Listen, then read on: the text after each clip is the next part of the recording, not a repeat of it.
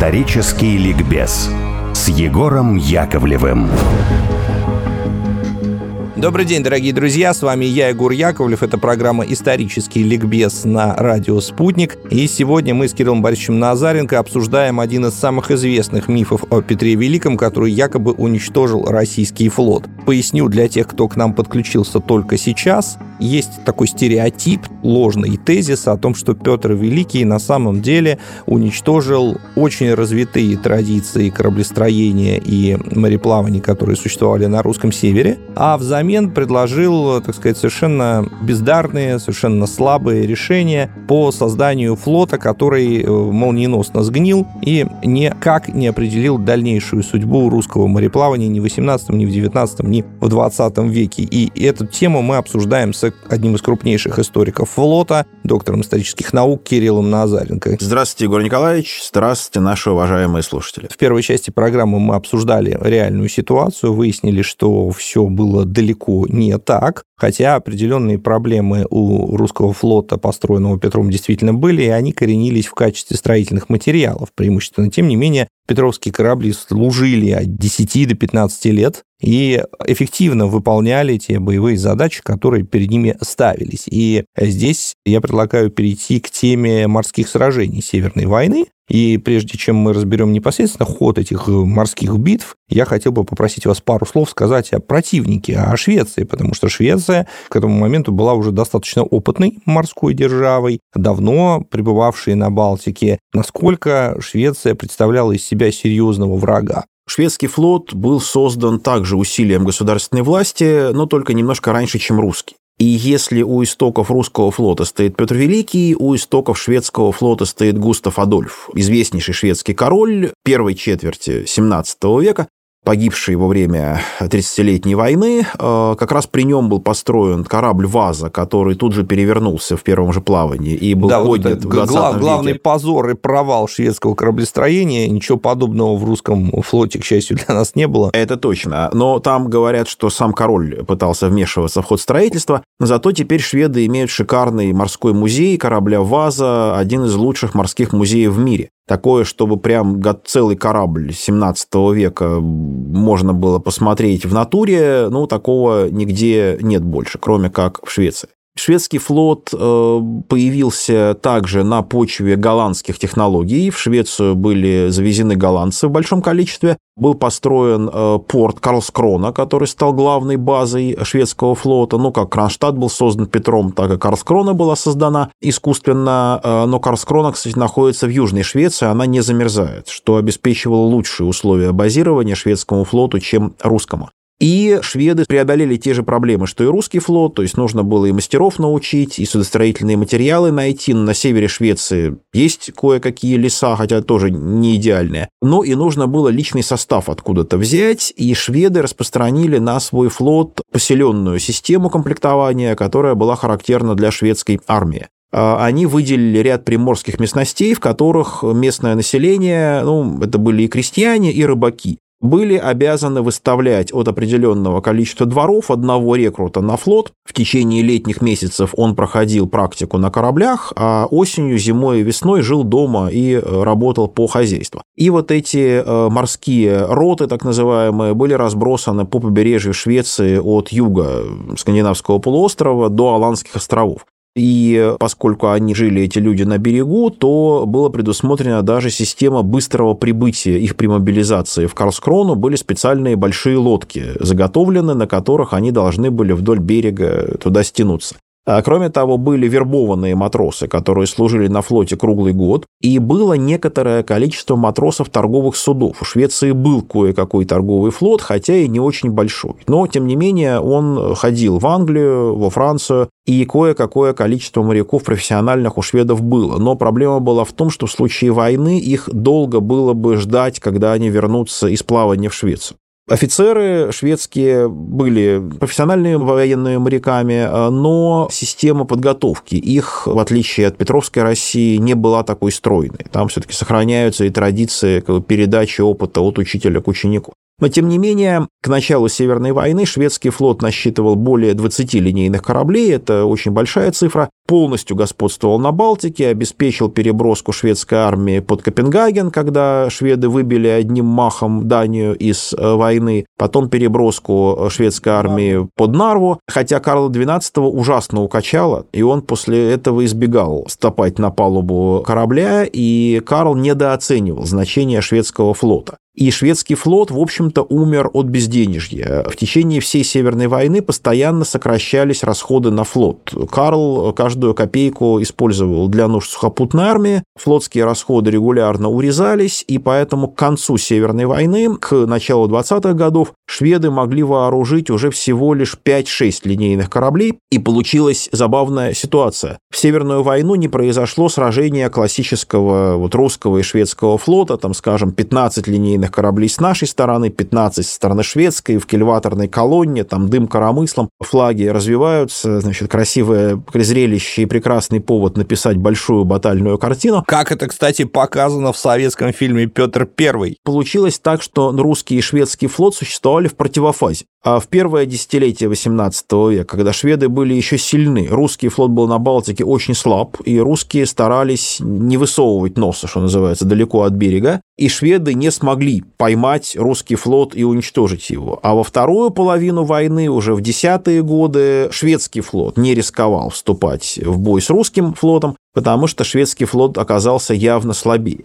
То есть в этом соревновании экономик русский флот явно выиграл. И здесь мы должны подчеркнуть, что Петр был еще и талантливым финансистом, очень хорошим руководителем русской экономики. Он умудрился провести свои реформы, не взяв ни одной копейки в долг и не разорив русского налогоплательщика. И ему хватило на все денег. Ну, хотя и в обрез, конечно, но хватило. А вот Карл XII откровенно разорил Швецию, и в Швеции буквально потребовалось порядка 30-40 лет для того, чтобы восстановить тот уровень населения, сбора налогов, производства, который был у шведов до Северной войны. Они только к 50-60 годам вышли на довоенный уровень. И Швеция в этом плане вела войну гораздо более расточительно, менее хозяйственно. Ну и вот флотская история показывает, что не только в пушках была сила флота, и в парусах, и в моряках. Сила флота была в деньгах. И у России этих денег хватило, а у Швеции денег не хватило. Кроме того, Петр инновацию очень важную на Балтике осуществляет. Это было действительно гениальное, не гениальное, но очень талантливое решение. Он переносит на Балтику средиземноморские традиции галерных флотов.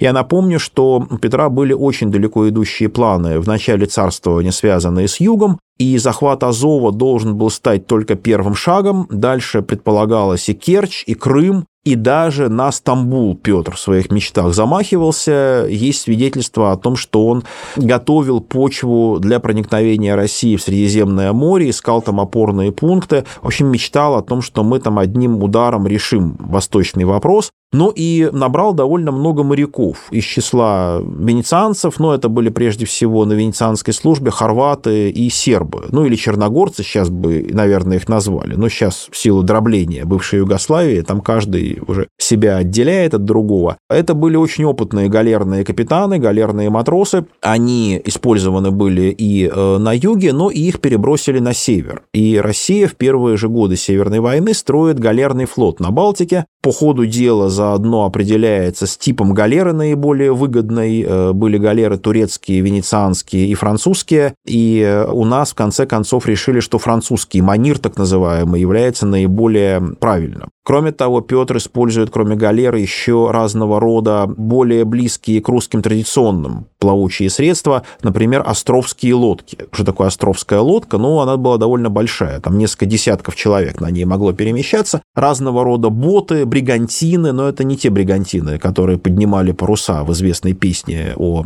Карибском море, но, тем не менее, термин бригантина это судно называлось. Кирилл Борисович, давайте мы уточним, надо пояснить, может быть, кто-то не понимает, что галера – это грибное судно, на котором очень много гребцов. Да. Но на галере может быть до 600 гребцов, и традиционно это были невольники в Средиземном море, и у нас тоже пытались каторжников для этого использовать. Кстати, слово «каторга» – это галера, собственно говоря, в первоначальном значении этого слова, каторгон по-гречески. И поэтому само понятие «каторга» – это приговор к гребле на галерах. Но у нас каторжников не хватило, и поэтому солдат использовали как гребцов, и солдаты это очень любили. Вот иностранцы отмечают, что русские солдаты, во-первых, прекрасно гребут. Любой русский капитан, сухопутный, командир роты, прекрасно командует галерой, на которой сидит его рота. И солдаты радостно грузятся на галеры, потому что плыть по воде было гораздо легче, чем брести по суше, по жаре, навьюченным снаряжением, с тяжелым мушкетом, и еще продовольствие непонятно, будет подвезено или нет, а тут оно все с собой. И вечером это войско высаживалось на берег, в комфортных условиях ночевало и продолжало движение вдоль берега дальше на запад. У галеры небольшая осадка? Да, осадка всего 1,5 метра, 1,70 метра. То есть практически галера могла уткнуться в пляж, и с нее можно было прыгнуть в воду по пояс и выйти на берег. И вот это было очень важно для Финского залива, потому что, может быть, кто-то не знает, как мы, местные жители, но Финский залив, он мелководен, особенно с самой восточной своей части. Северный берег Финского залива, побережье Финляндии, это сплошные шхеры, то есть это масса мелких скалистых островков, заливов, такой, суп с фрикадельками, я бы сказал, в котором крупным кораблям очень трудно двигаться, прежде всего потому, что ветер там очень неустойчивый, он постоянно, ветровая тень от островов постоянно мешает парусным судам там ходить. Плюс мели, подводные камни, и поэтому парусные флоты в шхеры не совались. А вот грибные флоты чувствовали там себя прекрасно. И эти шхеры защищали от штормов, от сильных ветров, потому что галеры были низкобортные. В открытом море они могли быть легко перевернуты или залиты волнами в случае бурной погоды. Кирилл Борисович, чтобы нам все успеть, давайте бегло пробежимся по основным сражениям Северной войны на море. Да, начнем с 1714 года, знаменитое Гангутское сражение. До этого еще два слова. Буквально шведы пытались взять Петербург с моря, да, неоднократно. Да. В 1705-1706 годах предпринимали эти попытки, и Кронштадт уже работал как морская крепость. Шведы даже высаживали десант на острове Котлин, который был отбит. А дальше, 14-й год, Гангут, русская армия и грибной флот дошли до крайней юго-западной точки Финляндии современной, и встал вопрос о том, что русский галерный флот нужно провести в Ботнический залив, и в Аландские острова. Аландские острова – это мостик в Швецию, уже территорию такую коренную шведского королевства. Там и до Стокгольма недалеко. И шведы сосредоточили у мыса Гангут свою парусную эскадру, которая должна была пресечь движение русского галерного флота, а мыс Гангут выходит прямо в открытое море. То есть там короткий, небольшой район, где шхеры заканчиваются. И, казалось бы, возникла патовая ситуация, но Петр перехитрил шведов. Петр лично командовал грибным флотом. Формально он командовал арьергардом грибного флота, но фактически Апраксин, который командовал всем флотом, согласовывал с ним все действия. И русские прямо обманули шведов, как сказки про мужика и медведя, про вершки и корешки. Когда сначала русские галеры обошли шведов в Мористе, а был штиль, и шведские корабли не могли идти под парусами, шведы оттянулись подальше от берега, чтобы пресечь повторение этого прорыва, а затем русские прорвались вдоль самого берега и потеряли всего одну галеру из 99, при этом которая села на мель. Вишенкой на торте стал разгром небольшого отряда шведского контр-адмирала Эреншильда, который был послан на другую сторону Гангутского мыса, потому что Петр, видимо, и это не была хитрость изначально, это был базовый план, который потом в хитрость был преобразован, русские стали делать переволоку, то есть просеку, чтобы перетащить галеры через сушу. И шведы отделили отряд, чтобы не допустить спуска русских галер на той стороне, на северо-западной стороне мыса Гангут, но когда русский флот прорвался туда целиком, то отряд Эреншильда был разгромлен. Шведы доблестно сопротивлялись, они потеряли убитыми примерно треть личного состава, почти все остальные были ранены, сам адмирал Эреншильд был ранен, но было захвачено несколько относительно крупных судов шведских, и по этому поводу Петр проводит первый морской триумф на Неве. В том числе фрегат «Элефант». Но это был прам, то есть шхерный фрегат, небольшой, но да, это был первый трехмачтовый корабль, захваченный русским флотом вообще за всю его историю. И Эреншельд сам оказался в плену. Сам, более того, Петр очень гордился тем, что за всю войну за испанское наследство, это была грандиозная война, в которой морские державы ключевые участвовали, не было взято в плен ни одного адмирала. А тут Петр берет в плен целого шведского контр-адмирала, и он разрешил себя произвести в вице-адмиралы за это.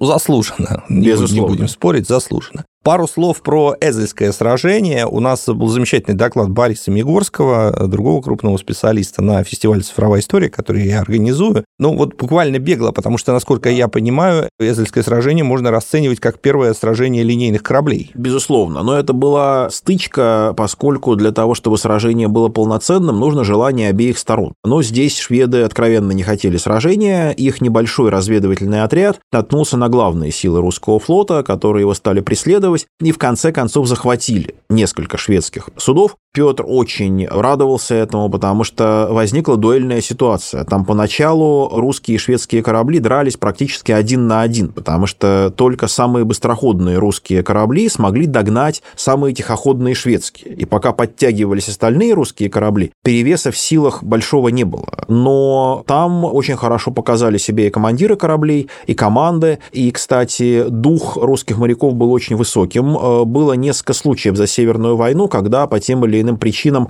русские отказывались от преследования шведских кораблей, и это вызывало ропот среди экипажей, что зафиксировано источниками. То есть рядовые моряки хотели сразиться со шведами. А что можно сказать про Гренгамское сражение? Это 1720 год, то есть за год фактически до окончания Северной войны. И, по всей видимости, итог этого сражения отчасти определил заключение мира. Да, несомненно. Но дело в том, что Карл XII долго не хотел мириться, но под конец жизни дозрел до этого. Но и тут-то он и погиб. Но, правда, сейчас доказано, что он все-таки получил в голову датскую картечь, а не шведскую пулю. Да, в момент считалось, что как бы не свои его подстрелили, да, чтобы уже ускорить заключение мира. Да, последние исследования черепа Карла XII показали, что это была картечная пуля, чугунная. После смерти Карла снова в Швеции возбудились такие сторонники войны. Англия в какой-то момент Швеции даже начала способствовать, опасаясь вселения России. И шведы попытались не допустить русские корабли прямо к шведским берегам, а Петр сделал ставку на разорение берегов шведского королевства, чтобы почувствовать шведам весь ужас, всю тяжесть войны. И в этот момент случилось столкновение при Гренгаме, когда шведская эскадра находилась на открытой воде, препятствуя русским кораблям добраться до побережья Швеции и до подступа к Стокгольму,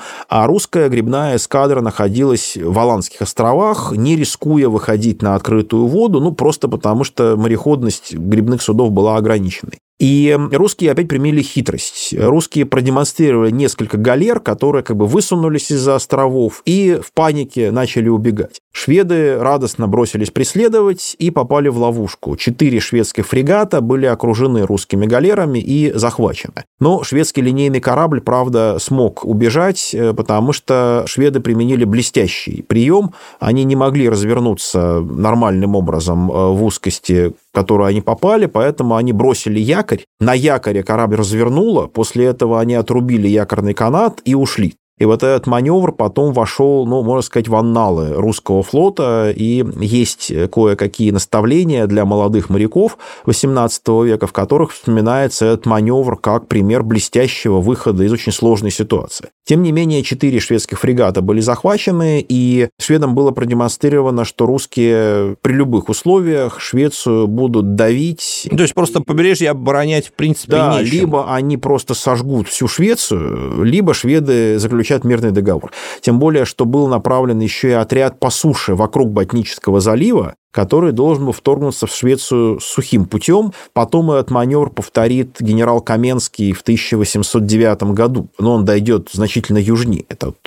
Шведы в 1721 году испугались раньше, чем в 1809, и заключили нештатский мир. Правильно ли я понимаю, что можно однозначно констатировать, эта победа на море Гренгамская, она, хотя бы в какой-то степени принудила Швецию окончательно подписать мирный договор? Гренгамская победа даже важна не сама по себе. Важно то, что русский флот к 1720 году значительно превосходил шведский. Как парусный флот в несколько раз превосходил шведский, так и гребной, который превосходил шведов абсолютно. И таким образом здесь мы видим пример флота в бытии, или флота сущего, как предлагает один коллега переводить этот английский термин «fleet in being», когда флот, в общем-то, может не сражаться. Сам факт его наличия настолько обезоруживает неприятеля, настолько сковывает его действия, что неприятель оказывается принужден к миру. И мы обязательно должны учитывать этот момент. Это как крепость. Вот если крепость никто не осаждал, это не значит, что крепость бесполезна. Это значит, что враги были настолько устрашены этой крепостью, что не решились ее атаковать. И таким образом построивший крепость решил свои задачи дешево относительно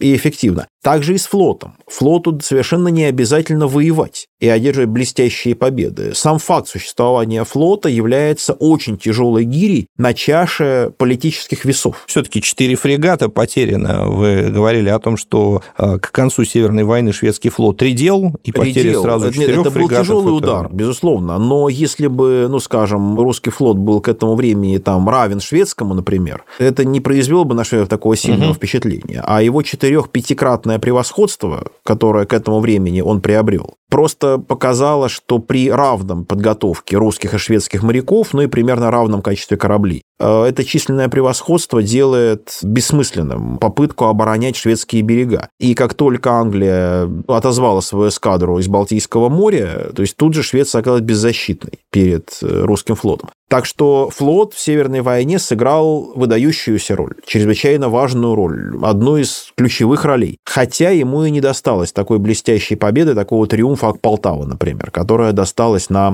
долю сухопутной армии. Давайте в завершении нашей программы я сейчас кратко сформулирую то, как я понимаю основные заслуги Петра в плане строительства флота, а вы, подтвердите или опровергните, или дополните. То есть, несмотря на вот это несовершенство строительного материала и то, что корабли, скажем так, быстро относительно по сравнению, допустим, с английским флотом выходили из строя, тем не менее Петр создал следующие вещи, которые позволили воспроизводить эту систему.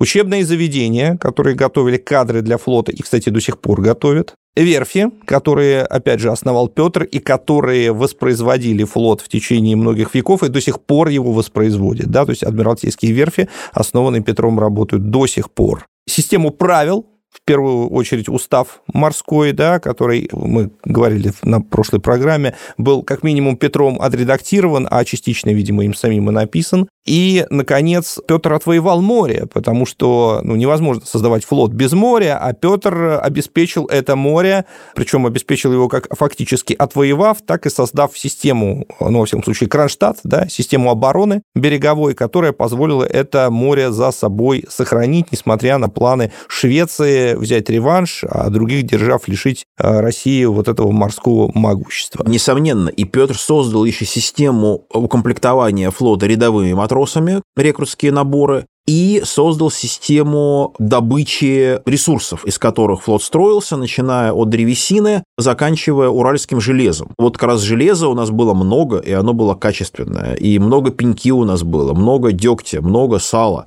То есть практически все судостроительные материалы, кроме дуба, были в России в изобилии, что позволяло в чем-то удешевить строительство флота, скажем, по сравнению с европейскими странами. Петр создал самовоспроизводящуюся систему, которая функционировала вполне нормально, даже после того, как великий часовщик, создавший этот механизм, умер. И когда его личный пинок, его личная воля уже не работала. Что позволяет нам об этом говорить?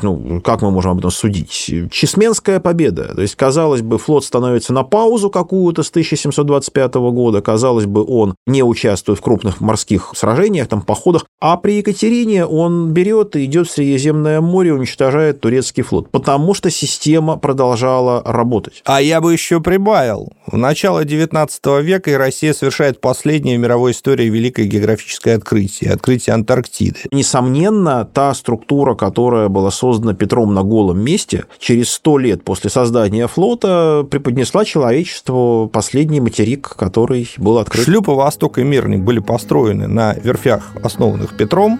Беллинсгаузен и Лазарев окончили учебные заведения, основанные Петром, и отплыли по морю, завоеванному Петром. Из Кронштадта, построенного Петром. То есть нам есть чем гордиться, и, безусловно, Петр Великий был основателем русского флота, который с честью понес свой флаг дальше по волнам истории. Вот на этом мы сегодня и закончим. Большое спасибо, Кирилл Борисович. Дорогие друзья, спасибо, что были с нами. Наша программа выходит каждую субботу в 9 утра. Это «Исторический ликбез» с Егором Яковлевым на волнах радио «Спутник». С наступающим Рождеством и всего вам хорошего.